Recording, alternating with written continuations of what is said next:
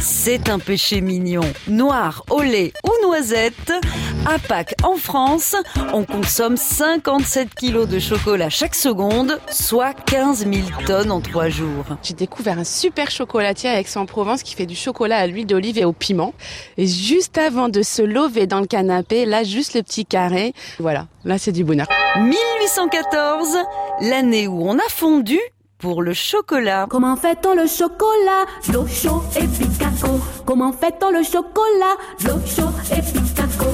Sur le chemin du retour de son deuxième voyage, Christophe Colomb jette par-dessus bord ce qu'il prend pour des crottes de chèvre. Il laisse ainsi à Hernán Cortés le privilège d'être le premier, en 1528, à rapporter à ses maîtres d'Espagne des fèves de cacao.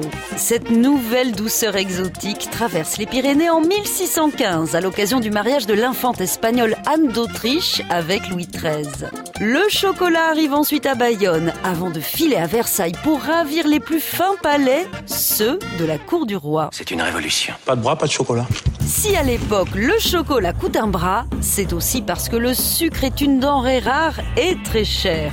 Il faut attendre la révolution industrielle et la baisse des prix pour que le chocolat devienne enfin accessible à tous. En France, la première fabrique est fondée en 1814 par Jules Parès près de Perpignan. Il sera suivi par le Hollandais Van Houten et les Suisses Suchard, Lindt et Tobler.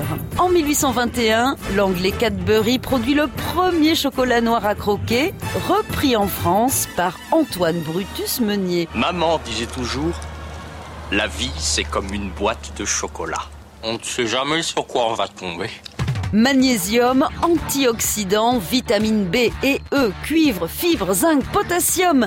Il y a plein de bonnes choses dans le chocolat. Des chercheurs de l'Université de Grenade ont même prouvé qu'il améliore les performances en mathématiques. Eh ben, ça me donne presque envie de repasser le bac. On n'arrête pas le progrès. Pas de bras, pas de chocolat. À retrouver sur FranceBleu.fr.